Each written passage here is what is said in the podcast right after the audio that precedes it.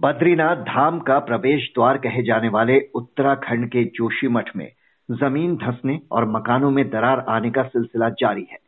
ऐसे में सवाल उठने लगे हैं कि क्या इस बार बद्रीनाथ की यात्रा हो पाएगी, जिसके शुरू होने में तीन महीने का वक्त ही बचा है। हालाँकि मुख्यमंत्री पुष्कर सिंह धामी ने हाल ही में कहा था कि बद्रीनाथ यात्रा और ओली विंटर गेम्स अपने तय समय पर ही होंगे। पर जिस तरह के हालात जोशीमठ में नज़र आ रहे हैं।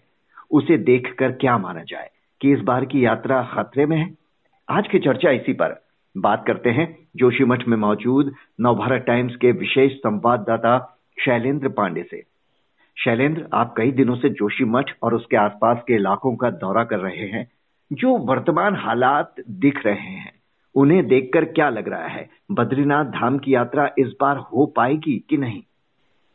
देखिए बहुत ही मुश्किल लग रहा है। अभी के जो हालात हैं उसको समझाने के लिए मैं एक छोटा सा उदाहरण देना चाहूँगा हम्म।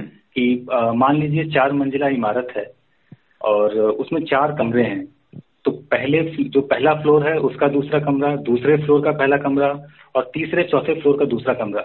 अगर ये धसने लगे नीचे बैठने लगे इसमें क्रैक आ जाए तो क्या होगा? जो आपका पहला और तीसरा चौथा कमरा है वो भी कमज़ोर होगा और उसकी कनेक्टिविटी खत्म हो जाएगी। तो फ़िलहाल जोशीमठ में यही हो रहा है। पहाड़ से लेकर नीचे तो तक, जो आबादी है, वो धीमे धीमे बैठ रही है। जो आबादी वाला इलाका है, वो बैठ रहा है, ज़मीन धसक रही है। सरकारी आंकड़ा है कि करीब साढ़े आठ सौ मकान है, जो खतरनाक घोषित है। लेकिन इसके अलावा दर्जनों ऐसे मकान हैं, बल्कि सैकड़ों कही है, जिनमें छोटी छोटी दरारें हैं। जो जिन मकानों में दरारें छोटी हैं, वो चौड़ी हो रही हैं। मैं कुछ अगर इलाकों का नाम ले दूँ समझाने के लिए तो अगर आपका जो चौथा फ्लोर है, मान लेते हैं, वो सुनील वार्ड है, मनोहर बाग है, और जो ग्राउंड फ्लोर में इलाके हैं, वो सिंहधार गांधीनगर, मारवाड़ी वगैरह है, जो आप, जो नवभारत टाइम्स नवभारत गोल्ड के जो सुनने और पढ़ने वाले हैं, वो इन इलाकों से परिचित हो चुके होंगे खबरों के माध्यम से तो इनमें वो लगातार दरारें आ रही हैं और ज़मीन बैठ रही है। और प्रशासन इन, लगातार उनकी जो टीमें हैं, वो सर्वे कर रही हैं इलाकों में जो दरारें पहले दिख रही थी, उनको मार्क किया जा रहा है। फिर अगले दिन फिर आकर देखा जा रहा है कि दरार कितनी चौड़ी हुई है। लगातार लोगों को मूव किया जा रहा है। जितने होटल और लॉज हैं, उस, उन सभी को प्रशासन ने अधिग्रहित कर रखा है। उनमें पीड़ितों को जगह दी जा रही है। नगर पालिका का जो ऑफ़िस है, जहाँ पर जो कैंपस है, उसमें भी पीड़ित रह रहे हैं। तो फ़िलहाल जो हालात हैं, जो पैनिक सिचुएशन है, उसमें ऐसा लगता नहीं कि इस बार यात्रा शुरू हो पाएगी। लेकिन जिस तरह से पुष्कर सिंह धामी ने कहा है कि यात्रा तो होगी, न सिर्फ़ बद्रीनाथ यात्रा, बल्कि औली के जो विंटर गेम्स हैं, वो भी होंगे। तो अगर वो यात्रा करने की बात कह रहे हैं तो क्या सरकार की कोई तैयारी है कि यात्रियों की संख्या को कुछ रेगुलेट करने की कोई तैयारी हो? क्योंकि हालात जो जोशीमठ के आप बता रहे हैं, वो तो लग रहा है कि अब यात्रियों का अतिरिक्त बोझ बिल्कुल नहीं सह पाएगा। जो हम पिछले कुछ वर्षों में देख रहे हैं कि 2016 में जहाँ साढ़े छह लाख तीर्थयात्री वहाँ पहुँचे थे। पिछले साल वो बढ़कर सत्रह लाख का आंकड़ा भी पार कर चुके हैं। तो अगर ऐसी संख्या बढ़ती जा रही है और जोशीमठ के हालात हैं तो वो ये बोझ कैसे सह पाएगा? किस आधार पर मुख्यमंत्री ये कह रहे हैं? अब ये चीज़ बेहतर मुख्यमंत्री और प्रशासनिक अमला समझा सकता है कि मैंने जो सिचुएशन देखी है अभी हम्म। वहाँ पर जो पहली प्राथमिकता होनी चाहिए, वो ये होनी चाहिए कि किस तरीके से डैमेज को कम से कम किया जाए, किस तरह से कंट्रोल किया जाए। इस समय ये बात करना कि हम यात्रा चला सकते हैं या ओली में विंटर गेम्स हो सकते हैं तो अब, अभी जो जो पीड़ित हैं, वो अभी मांग कर रहे हैं अपनी, वो लगातार तहसील पर धरना प्रदर्शन कर रहे हैं। फिर सही तरीके से पूरी व्यवस्थाएँ नहीं हो पाई हैं। अभी बारिश भी होनी है। मौसम विभाग का जो अनुमान है कि तेईस तारीख से बर्फबारी होगी बारिश होगी और अभी अभी इसकी शुरुआत नहीं हुई है। तो पहला तो फोकस इस पे होना चाहिए। इसके बीच में यात्रा की तैयारी किस तरीके से कर सकते हैं ये थोड़ा देखने वाली बात होगी। दूसरी चीज़ है जो आपने कहा यात्रियों को रेगुलेट करने वाली। तो 2013 हम्म। वाली आपदा याद होगी।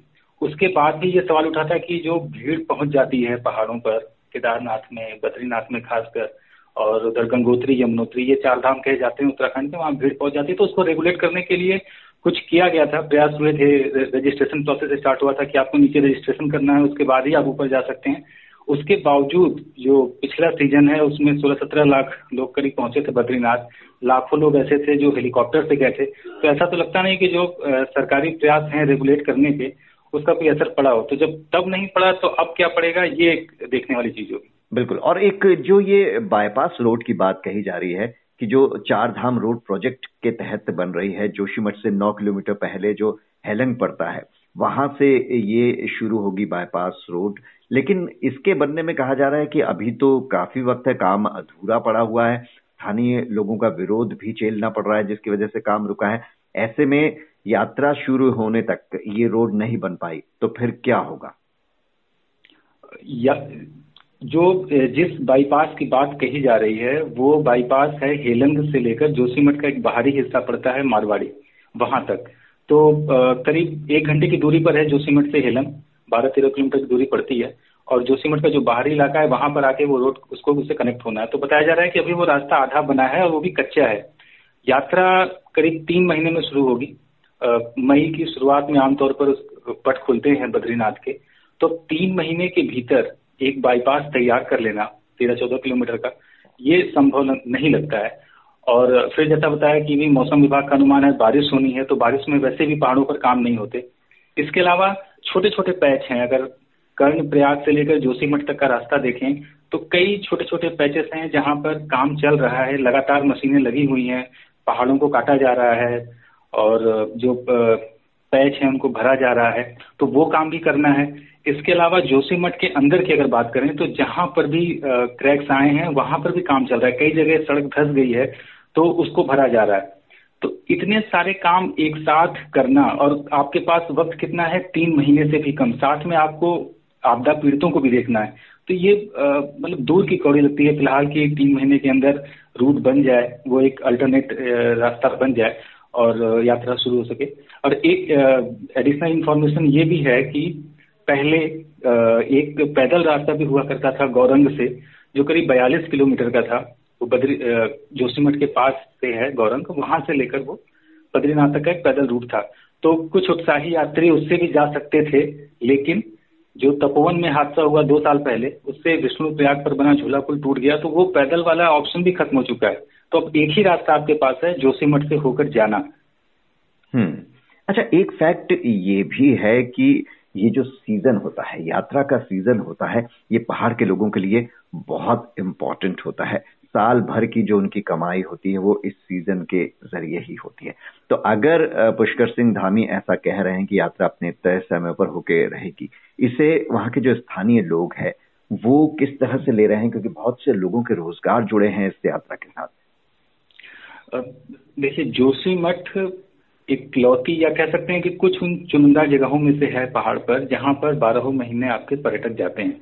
आमतौर पर जो बद्रीनाथ हैं, केदारनाथ हैं, गंगोत्री, यमुनोत्री, हर्षिल, ये जो अंदर के जो इंटीरियर वाले इलाके हैं पहाड़ों के, वहाँ पर जाड़ों में कोई नहीं जाता। यात्रा सीज़न जब चलता है तब जाते हैं। लेकिन जोशीमठ ऐसी जगह है जहाँ गर्मियों में यात्रा चलती है और जाड़ों में जोशीमठ के ऊपर है ओली करीब बारह किलोमीटर है। वहाँ पर लोग जाते हैं स्कीइंग वगैरह करने के लिए, ट्रैकिंग का वो रास्ता है।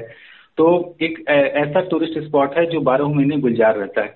तो लोगों को एक झटका तो लगा है और एक आशंका भी है कि कहीं ऐसा ना हो कि यात्रा पर असर पड़े। लेकिन जो सीएम साहब ने जो कहा कि हम उसको करके रहेंगे तो सवाल लोगों के मन में वही है कि कैसे?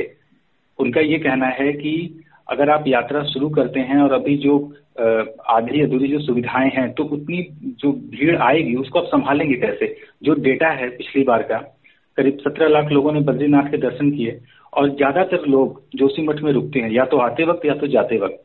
बयालीस किलोमीटर की ये दूरी पड़ती है, बयालीस तिरालीस किलोमीटर की। तो लोग पसंद करते हैं कि वो बद्रीनाथ जोशीमठ में रुकें और फिर अगले दिन सुबह वहाँ से बद्रीनाथ के दर्शन करें, या फिर सीधे बद्रीनाथ जाएँ और वापसी में वो जोशीमठ रुकें। तो अब लोगों का सवाल है कि अगर यात्रा चलती है उसी तरह और इन्हीं इन्हीं हालात में कोई अगर अल्टरनेट उपाय नहीं होता है और प्रशासन कहता है कि हम उसी तरह से यात्रा को चलाएँगे तो वो जो पब्लिक आएगी वो रुकेगी कहाँ? क्या ये जो होटल हैं, जो करीब आपके आधे होटल आधे लॉज और गेस्ट हाउस पेइंग गेस्ट ये जो बंद कर दिए गए हैं या जो खतरे की जद में है, क्या आप उनमें लोगों को ठहराएँगे? बिल्कुल, और फ़िलहाल तो वहाँ के लोगों को अभी विस्थापित करने की नौबत भी आ गई है और एक बड़ी बात यह है कि सिर्फ़ बद्रीनाथ ही नहीं उस दौरान Hemkund Sahib valley of flowers Auli जाने वाले भी पर्यटक बहुत बड़ी संख्या में आते हैं और तीर्थयात्री भी। ऐसे में ये सवाल तो एक बहुत बड़ा बना हुआ है। एक और आपसे जानना चाहेंगे जोशी मठ में नरसिंह मंदिर है। उसकी स्थिति कैसी है? जहाँ सर्दियों में भगवान बद्री विशाल के मुकुट के अलावा और भी कई प्रमुख सामान रखे जाते हैं, उसके बारे में बीच में खबरें आई थी कि वो भी खतरे में है। जोशी जोशी मठ में नरसिंह मंदिर भी है और जो आदि गुरु शंकराचार्य ने जो चार पीठ स्थापित की थी उनमें से पहली पीठ भी है ज्योतिर्मठ जिसके नाम पर ये जोशी मठ पड़ा। तो फ़िलहाल इन दोनों में अभी कोई खतरे वाली बात देखने को नहीं मिली है। हालाँकि नरसिंह मंदिर के आसपास कई ऐसे घर हैं जो खतरे की जद में हैं और जिनको खाली कराया गया है।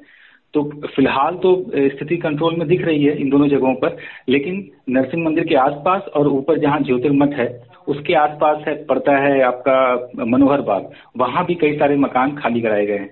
तो जिस तरह से दिक्कतें बढ़ रही हैं और क्रैक बढ़ रहे हैं तो हो सकता है कि ये जो दोनों प्रमुख धार्मिक स्थल हैं, वो भी इसकी जद में आ जाएँ, लेकिन फ़िलहाल तो ऐसा नहीं है। नरसिंह मंदिर के बारे में ये बता दें कि भगवान बद्रीनाथ के कपाट जब बंद होते हैं तो वहाँ से उनके जो जेवरात होते हैं, जो उनका मुकुट जैसा आपने बताया, वो, इसके अलावा शंकराचार्य की पीठ, गद्दी, वो आती है नरसिंह मंदिर में, जो रावल होते हैं, उनका जो शीतकालीन निवास है मतलब सर्दियों में रहने की जो जगह है, वो नरसिंह मंदिर ही है। तो जितना महत्व बद्रीनाथ धाम का है, उतना ही महत्व नरसिंह मंदिर का भी है।